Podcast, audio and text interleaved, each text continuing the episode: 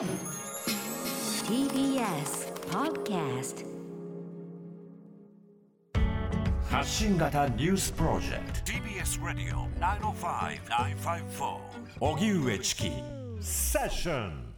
停戦交渉ウクライナの提案にロシアが検討へ。ロシアによるウクライナへの軍事侵攻をめぐり4回目の対面による停戦交渉が29日トルコのイスタンブールでおよそ4時間にわたり行われました。ウクライナ側はロシアに対し新しい安全保障の確約と引き換えに NATO などの軍事同盟に加盟しないこと外国の軍の基地を受け入れないことなど中立化に応じることを提案したということです。新しい安全保障の枠組みはポーランドやイスラエルトルコなどが含まれる可能性があり NATO のように集団防衛義務を負う形だということです。またロシアが一方的に併合したクリミア半島の主権問題については今後15年間の協議で解決を図ることなどを提案したとしています。一方ロシアの代表団は首都キエフと北部方面で行っている軍事行動を大幅に縮小すると発言。交渉は建設的だったとしウクライナの中立化や安全保障の提供については条約の作成に向け実務的な段階に入ったと指摘しました。また条約の仮調印と同時にプーチン大統領がゼレンスキー大統領と首脳会談を行う用意があるとしています。増え続けるウクライナ避難民。日本も支援強化。共同通信によりますとロシアが軍事侵攻したウクライナから逃れた避難民の数が400万人に迫っていて第二次世界大戦以降ヨーロッパでは未曾有の難民危機となっています。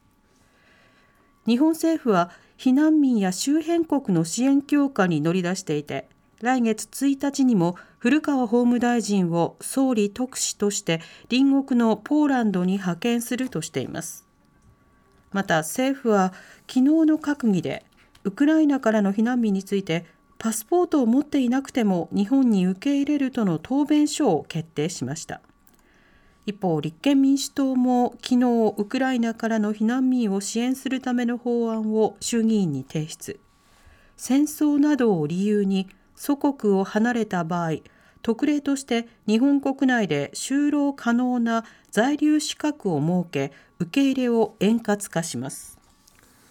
それではウクライナ情勢については停戦交渉が続いている最中であります、はい、え依然激しい戦闘が続いており難民が増え続けているという状況になっています、えそれではその国内の難民支援などの状況についても考えていきましょう、はい、え認定、N、認定 NPO 法人難民支援協会代表理事の石川恵里さんに伺います。石川さんこんにちは。こんにちは。よろしくお願いします。お願いいたします。まずあの日本には現在どれぐらいのウクライナからの難民避難民の方がいらっしゃるんでしょうか？あのニュースによりますと、27日までに288人の方があの逃れていらっしゃっているということを理解しております、日々増えてますので、うん。はい、もう300人近いと理解してます。うん。その支援状況については、石川さんはどう見てますか？そうですね。現状はあの親戚や知人を頼りに来日されてそこに身を寄せている状況と推察しています。で特に国のまとまった支援は全国的にこれをしますというのはまだ決められてあのたものは発表されておらず、はい、まあ、東京都などが独自に相談先を設けて、えー、公営住宅の提供などを行ったりしているというところもありますし、あのむしろ国が方針を決めるのを待っているという自治体もあると理解しています。なるほど国が方針を決めるとなったときに、どんな点について、どんなことを決めることが必要になってくるんでしょうか？そうですねあの非常に岸田首相はあの大変迅速に受け入れをしますということを表明したことがあの自治体や民間からの支援表明につながっていると思うんですね、はい、ただ、では誰が何をどこまでということを明確化して国の責任も明確化するということが必要だと思っています。まずいつまで日本にどういう在留資格で滞在できるのかというのはありまして、はい、で特定活動1年就労もできるということは示されていますがそれが着実に更新できるのかもしくは帰れないという方のためめに、えー、難民申請を通じた保護ということも必要だと思っています。でまた本当にこう多様な方がいらっしゃって一人一人が暮らしていくということになりますので、はい、衣食住や医療あの精神的なケアも必要だと思います。また日本語教育や就労支援などが必要になってきて政府の方からはすでにあのそういったことが発表されていますけれども、はい、もう一歩進んでえ中期的な立場で政府の誰が何をどこまで担うのか資金的な負担は誰がするのかといった具体的な方針がこれから出てくることになると思っています。うんあの最初の段階で言われていた特定活動1年というこの、まあえビザの方針これというのはまだ短期的なものでその先をもうすでに検討しなくてはいけないということですか？そうですねまず1年というとあの比較的、えー、長い在留資格にしては長いものになると思うんですが、はい、じゃあそれは更新可能なのかということは非常に重要だと思っています。というのもやはり1年経ったら紛争が終わるだったら帰ってくださいっていうこちらが期限を切って帰る時期を決められるものではないと思うんですね。はい、あのここの方々の状況に応じて帰る時期というのはその方々の自由な意思で決まっていくものだと思いますので、うん、この特定活動1年というものが更新されるのかということは大切なあの政府から出していただきたい方針です。なるほど。また難民支援協会ではこういった難民避難民の受け入れに関して普段からどういった活動をなさっているんですか？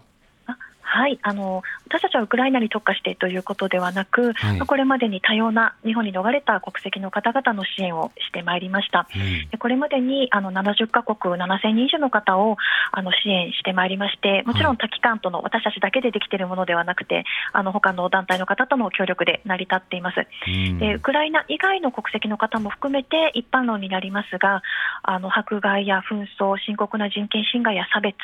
を恐れて国に帰れないという方に、えー、難民認定手続きなどの法的な支援やあの暮らしていくための生活支援また自立して働いていくための就労支援や日本社会との橋渡しをするというコミュニティの支援という、まあ、総合的な支援を提供しております。うん。あのこれまでさまざまな活動をされてきてこれまでの政府の難民支援の形と今回の難民支援の形あの比べてみてどういうふうにお感じになりますか？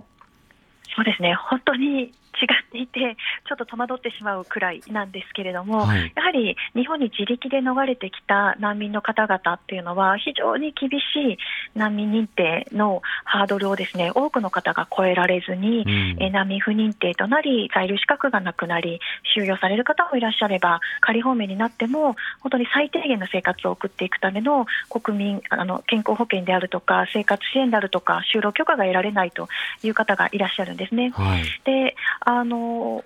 そういった方々のこう包摂するようなですね方向に今回のウクライナの難民の方々の支援、受け入れというのが向いていくといいなというふうに強く思っています。でウクライナの方々にやはり非常に充実した支援をしていこうということで、あの官民のさまざまなこう機運があると思いますので、はい、それはあの本当にこう充実した支援というのは必要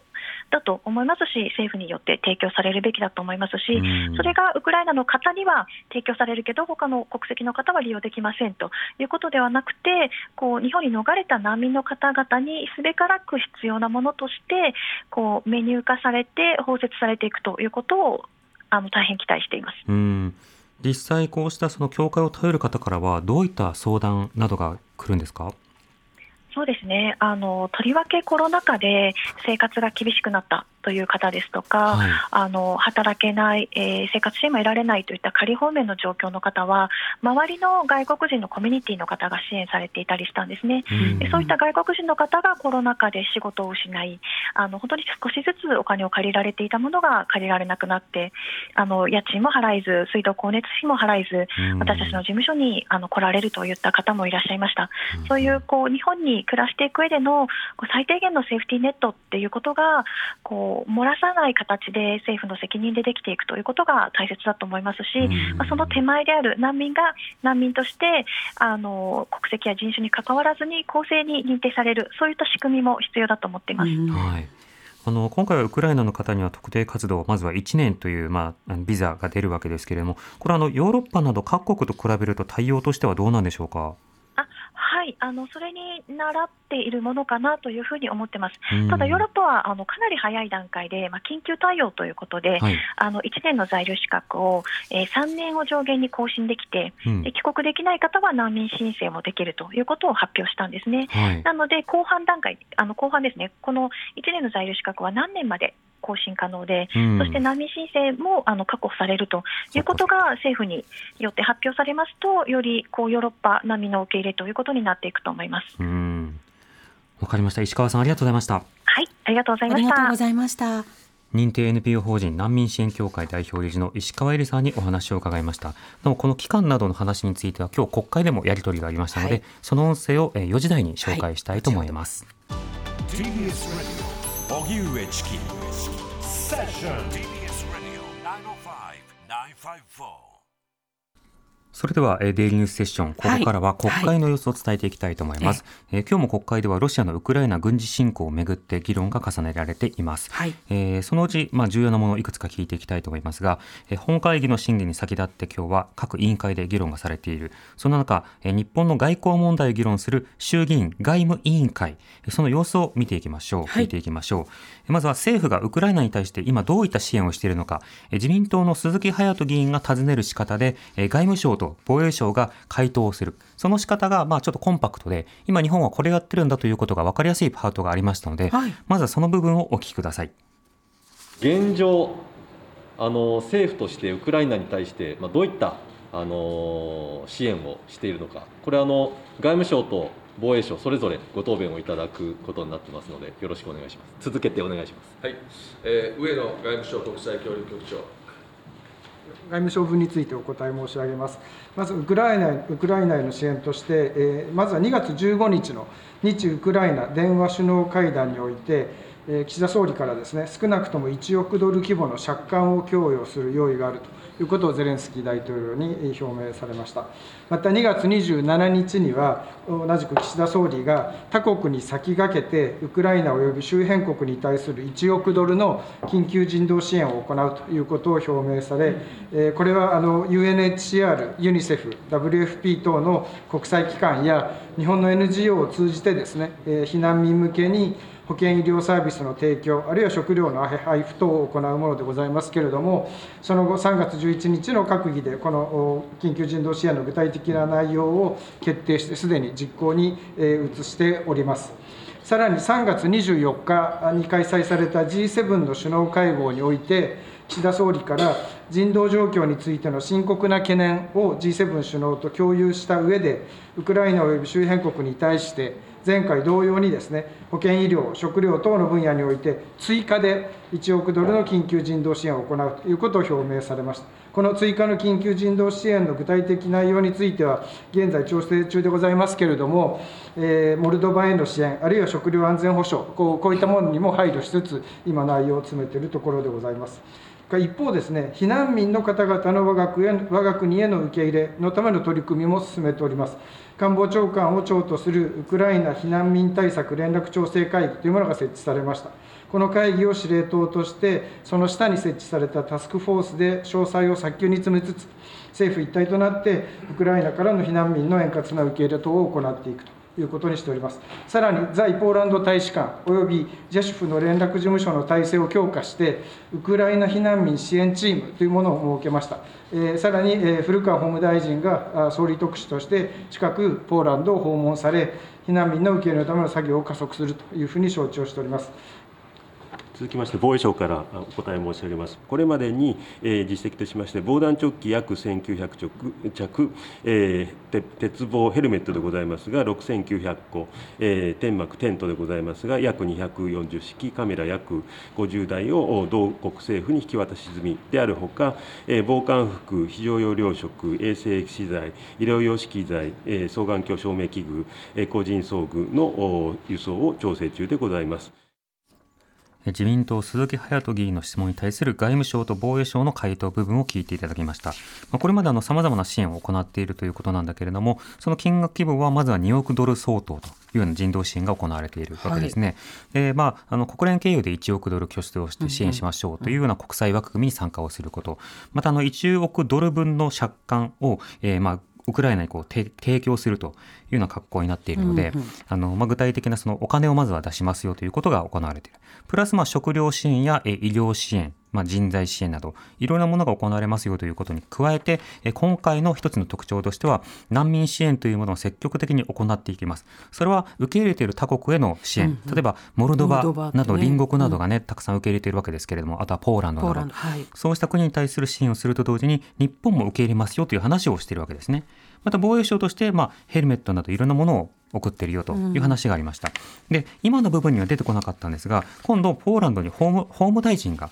えー、はい、訪れるということになっているんです。でその時に政府専用機でこう行くのだけれどもその時にその帰ってくる時に、まあ、150人ほど避難民を乗せられるではないかと、だとするならば、まあ、乗せ乗せて帰ってこようというプランが出ているようなんですね。でこれをめぐってさあどうするのかというようなことについて、えー、立憲民主党の、はい、えー、小熊慎司議員が法務省に、えー、そのあり方などを尋ねています。で今度法務大臣が行くわけでしょ？で政府専用機からで戻ってくるのもったいないからそこに入れるかもしれないと。これ通告してないけどこれどうなってんの、うん、はい、えー、加田法務大臣政務官。政府専用機あの羽田からあ飛び立ちまして。そしてあの週明け、えー、の方に、えーまあ、現ああすみません。4月4月あの1日、えー、に、えーあの羽田から飛び立ちまして、そしてあのポーランドの方へ参ります。でそそこであの現地の方で、えー、向こうのあの政府要人とも、そしてあの現地のニーズ把握、それにも努めていきまして、でそしてあのあの避難民のことにつきましても、あの今あの調整中でございますけれども。あのそのニーズに応えれるようにですね、えー、帰る帰国予定にしております。はい、小熊真一君。これね、150人ぐらいなんですよね。で、これね、まあ、ただ大臣だけ帰ってくる、スタッフだけ帰ってくる人さ、空気運ぶだけもったいないから、これ利活用っていうのはいいんだけど、この後起きること、起きる、その時起きることは、なんでその150人なんだっていうことの整理と、あとは僕他の人でも同僚議員とかもこれ部会でも説明受けて喋ったらえそれでまた何回も行き来するんじゃないの？っつったらいやその1回きりなんですよね。でこれは国内に対してもウクライナの人に対してもえ1回あの150人1回で終わり？ってなってくるんですよ。だからこれまで自民党の方々もこれいろいろあの公明党の方々も我々野党も言ってるけど渡航支援ねやるっていうことやんないとでこれ1週間以上経ってもだから方針も決まってないんですよ。今回あのどういう形でできていくかあのその現地のあのニーズ、まあ、1回こっきりのその150人という話もあるんですけども現地ニーズの把握のために古川法務大臣が総理の特使としてまいります。でそこへ行きましてまたあのそこの中でどのようにして、えー、向こうの対応ができるのかあの現地の方とですねまたあのいろいろ視察もさせていただきますしあの現地の皆さんとも意見交換をさせていただきます。そうしたものについてあのしっかりと現状を把握しまして、えー、対応していきたいと思っておりますのでどうぞよろしくお願いします。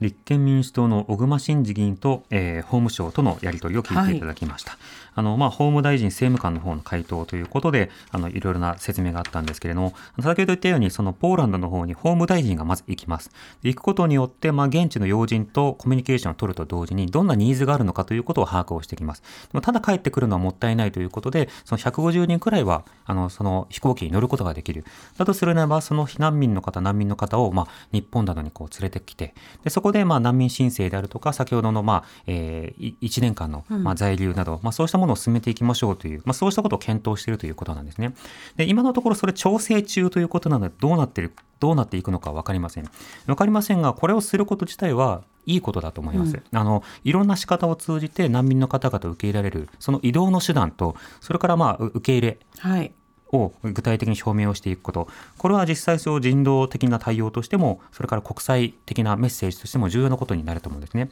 でそれに対して、あの小熊議員がどうも言っているのは、これ1回限りなのかというようなことを聞いているということになるわけですね。ねまあ、例えばその週に1回150人みたいな仕方で、何かと定期的にこうしますということを発信するならいざ知らず、えじゃあ今後はどうするのかっていう議論になるのではないかというようなことをまあ先回りをして聞いているというタイミングになっていて、それに対して法務省の側は、まずは今回はは行くには行くんだけれども、そこでまあニーズも聞いてくるのだと。だから今後についてはそのニーズを聞いた上でまあ調整していくので、まあ、そのあたりについてはご理解くださいというようなまあやり取りでした。うんただあのこれまでの難民受け入れの議論などと比べるとあの政府としても異例中の異例というくらい前のめりということにはなっているわけですね。はい、まあ、前前のめりとはいえ介護海外と比べるとあの受け入れのキャパシティというか、規模そのものはとても小さいというようなことになっています。はい、なので今後それで十分なのか、その仕方はどういうふうに公正さを確保するのか、そしてさらなる支援のニーズはどこにあるのか、これが国会の中で取り上げられ続けていくということになるでしょう。もう一つ、えウクライナの避難民支援。はいえ政府に決意を迫るという場面ですね、えー、日本維新の会の和田雄一郎議員と自民党所属の、えー、津島淳法務副大臣とのやり取りです次にですね、えー、ウクライナに話が、えー、参ります。で、えー、今あの、この先だってゼレンスキー大統領の国会での素晴らしい演説も私たち聞かせていただきました。で、その中で、えーまあ、